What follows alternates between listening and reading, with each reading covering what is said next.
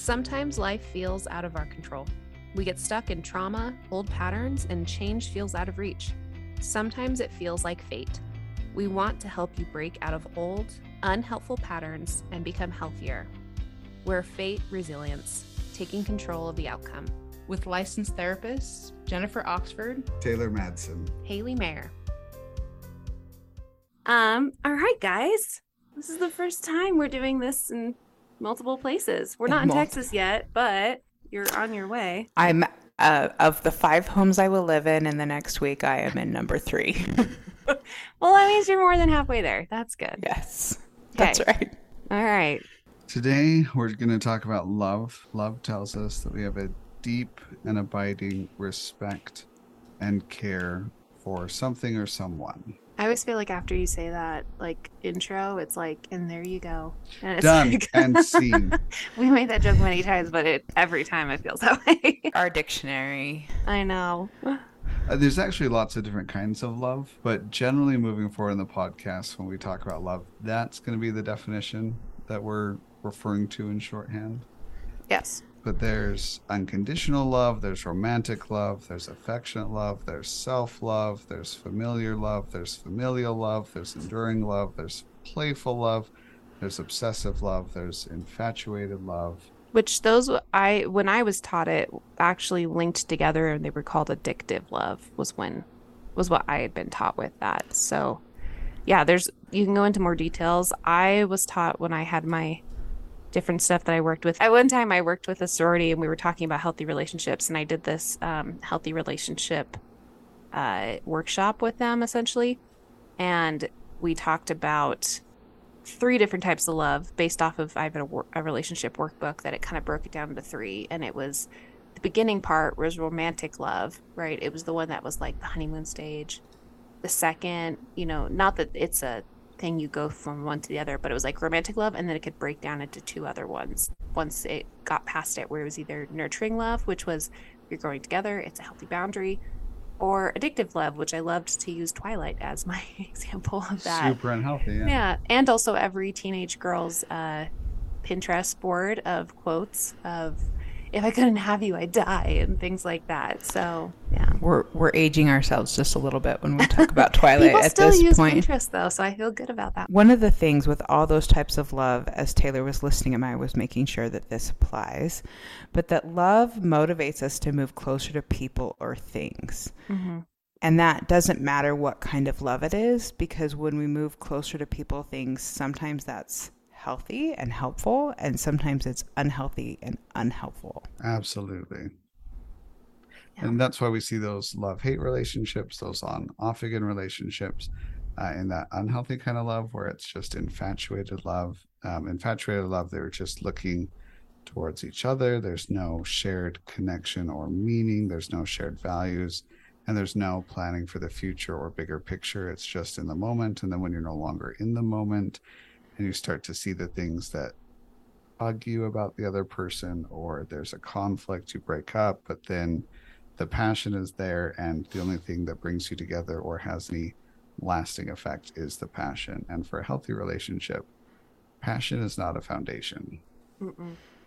No, it needs to be built off other things. I think one of the things that we've talked about before is the attachment cycle, and we've, we're going to talk about that more eventually. But love, we can become attached to the idea of being in love with somebody, so mm-hmm. to a person, and then we put up with whatever's going on with that person.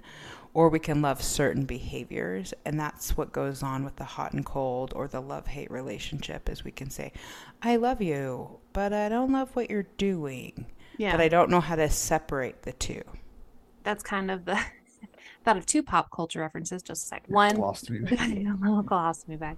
Thinking of Katy Perry songs. I'm also thinking about I was thinking How to about Lose a. Guy in 50 Days, where she's like, I love you, but I don't like you right now. Right? Like things like Lose a guy in that. 10 days Yes, whatever I said. 30 days. Um, 50 days is more common than 10 Yes. maybe i don't know it makes sense. But um but yeah, no, so I think thinking about I eh, again, I can think of so many different like pop culture media references to that kind of a, you know, unhealthy back and forth and things like that. And I think it's because we we say that that's what love is, even the whole pro like preference of like if a boy's pulling your pigtails, he must really like you rather than just being like, no, he's just a jerk and he doesn't know how to handle like crap. And even if he likes you, that's not an okay way to express it. No, and that's or an okay message to tell little girls. Yeah, like, hey, one day you'll have a guy who beats up on you and it's because he loves you, right? Like, that's just, ugh, I hate it. So I think that back and forth, unfortunately, is very common. And there are people with this unhealthy sense of love that if you love me, you have to accept my behavior. Mm-hmm. And this is going to Because be it means I love you. right. And so this is not a great analogy. I'm going to use anyway. Like I loved my dog growing up. Now I wasn't okay with her pooping on the carpet. Mm-hmm. So like, no, we're going to do that outside. Good for you.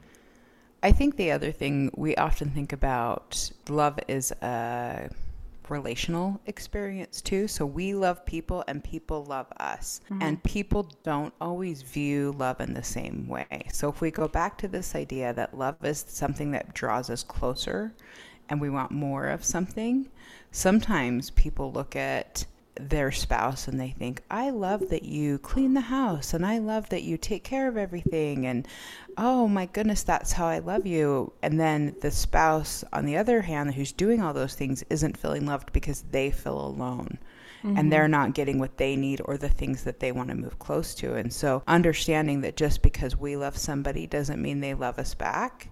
Mm-hmm. And without going into all the different types of ways we can express love, I think it's important to recognize that the relational aspect of love isn't just one direction.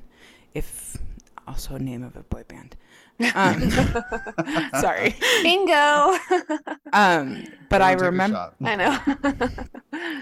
I remember as a teenager, right, when we start to want to be drawn towards people or we start to be attracted to people, I was sure I was in love. And that was about me wanting to be drawn towards the people that I had a crush on mm-hmm. versus they didn't love me back all the time, which means that I wa- that I wasn't somebody that was drawing them in. Versus when I got married and I was able to find those bidirectional relationships where they are drawn to me and I am drawn to them. Mm-hmm. And some people with trauma, this isn't a universal trauma response. Some people will be freaked out when they get that returned love and they won't know what to do with it. Yeah, absolutely. And then I was just talking about attachment styles. It then goes into that, right? It goes into the different types of attachment styles of you have the avoidant, you have the anxious, you have the disorganized, and you have the secure, right? You've got the Which in the coming weeks we'll spend lots of time on. yeah. And so I think it's also about saying one thing I will say before we go into that is um sneak peek. But one of the one of the big things with it is I love the book Attached um by Amir Levine and it's a great I don't even know where mine's at. I think I lent it to someone and now it's missing obviously. But I think You know who you are. I know. if you find it, give it back. Um I have a Please certain set of return skills. Haley's copy of Attached to I know. to me. One of the messages I really liked from the book, and we'll talk more in depth about everything else in future episodes, but what I will say is I really loved how it said it's not that we need to look in shame at what our attachment style is. We need to acknowledge what our attachment style is. And the more we do so, the more we become more of a secure attachment, right? It's less about the idea of, I am anxious, therefore, actually, I'm more avoidant, but I'm avoidant therefore i'm an unhealthy attachment style and i'm awful and i need to you know say no i need to be secure attached no i need to first accept that i'm avoidant. And that's how i react to this idea of love and things like that or you know any of those kinds of emotions. And i need to be securely knowing how to work with that. And then magically as i start to accept it i start to be more of a secure attachment and i start to be more of a healthy balanced individual. And so I think one of the things with that is with love, how we show love, it's about acknowledging how things are happening. So, Haley, as you bring up that idea, I love that it goes back to this idea of shame versus self compassion. So, we're going to talk mm-hmm. more about that. One of the things that I get asked a lot is Was it real love? And mm-hmm. if it was unhealthy, was it real? And I like this definition of if it motivates you to seek reward, that means it's love. It doesn't mean it's healthy, but it means it's love. Mm-hmm. And so, if you were in an unhealthy relationship and maybe there was abuse and they said they loved you, it would be confusing because what they're saying is, I'm seeking a reward through our relationship. But that doesn't mean both people are receiving the reward. Or that both people are using the same definition of the same of the 13 kinds of love I listed off, right? Because some people love their Ferrari, Mm-hmm. which is not going to be the same kind of love that I have for my wife. And so when some per- some people say I love you, they may not be feeling or It's- thinking of the same kind of love, but they may think that they are. It's Ferrari love. It's not people love. yeah, I, I wipe my Ferrari down every night with a diaper, like in Ferris Bueller. But but let's be fair, right? Because if we go back to attachment, some people might have more control over being attached to objects or sports or those kinds of things because they can control the happiness and reward they're getting from those things. And so when you say you love an object or you love an activity or you love to bake goods, that's because you can control the outcome.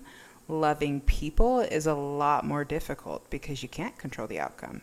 which is why some people confuse the love they feel for objects and the love they feel for people and try to control people, uh, whether they're aware of it or not, because they're trying to get that same reward or Mhm. rewarding experience out of people instead of seeking to enrich the other person's life. And that's the reward. I And think. Oh, go ahead. It's really important to understand that if you say, oh, well, he's trying to control me and that's loving, or she's trying to control me and that's loving, that that's not true. That is control, and they may be struggling with their own attachment style. That doesn't mean automatically that they're a bad person, but that they are trying to use the control of you to manage their own emotions.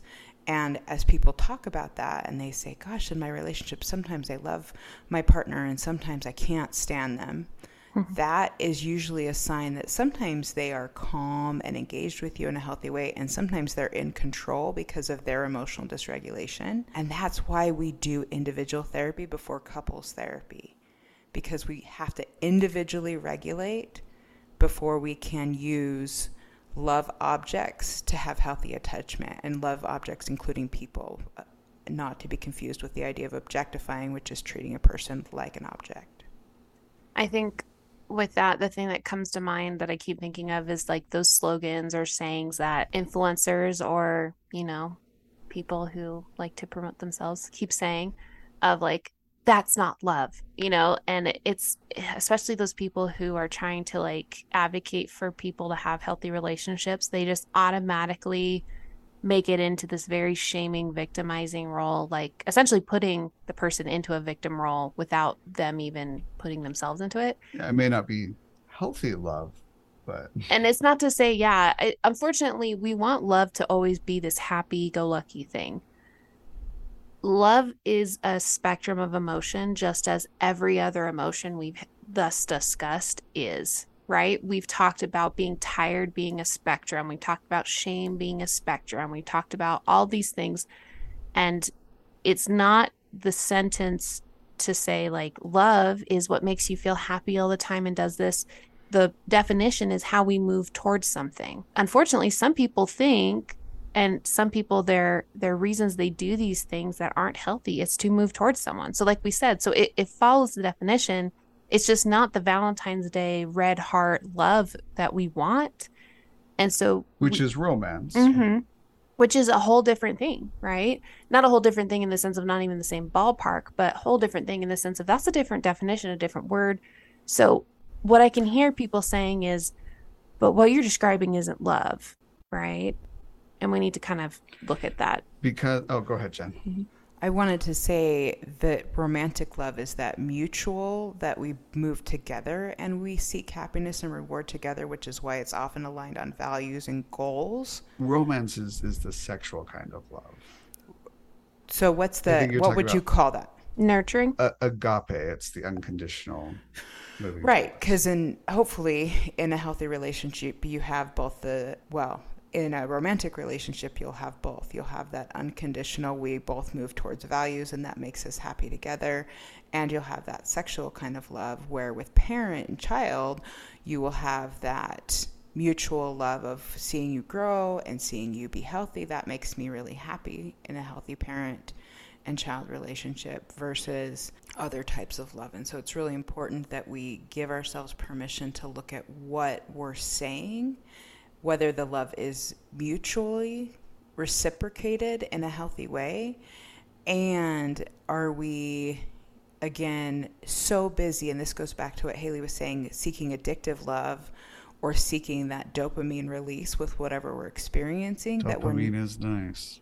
dopamine is nice Sorry, but again, that's the reward. So some people can be in love with the dopamine and not the person or the object or even the experience.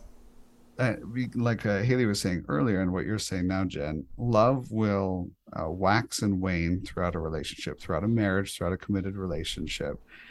And it's important that we have a firm foundation underneath that because as the love wanes for natural reasons, like childbirth, children are quite the time and resource suck. And so love naturally wanes. Hmm. Usually the most dissatisfying time in a marriage is after childbirth and with small children because we have less time for each other. Now that's not to say don't have children. This is just natural cycle in a relationship. And so if we have a firm foundation of friendship, of that mutual like and understanding and empathy and compassion for each other, then as the love wanes, as the, the romance maybe wanes, we have to make more of an effort. As um, the unconditional, we start to get on each other's nerves because we're short on sleep. That friendship will carry us through. And I want to add to that because this is really important because it happens in relationships where there aren't kids too. So understanding that that waxing and waning in a relationship comes also from your own stresses and emotional regulation. Again, why Absolutely, that was just one example. Mhm. Yeah, but again, why individual therapy versus couples therapy is where we often start. Because if you're struggling and you're saying, my spouse isn't making me happy, that may not be the only way to get you into a more regulated state. Yeah. How do you recognize that you are feeling love towards someone? I do. I just as a quick recap. If In a I- healthy or unhealthy way. Yeah. I don't know. I can I can see people sitting here and listening and saying, "Okay, then how do I recognize that this is love?" I think we could look at it healthy or unhealthy. if I can see someone for who they are, hmm pros and cons, qualities and flaws, and I want what's best for that person while maintaining my own self care and boundaries, that's healthy love. Uh, any of the healthy loves that I listed. Unhealthy love is I'm going to sacrifice my boundaries and self care to do whatever is needed for that person because I can't tolerate that person not being happy or excited. And I'm going to say that slightly different. I like the healthy one, but the unhealthy, I'm going to say it this way. If I am unfiltered or unboundaried seeking a reward or connection, that would be unhealthy. Mm. Absolutely.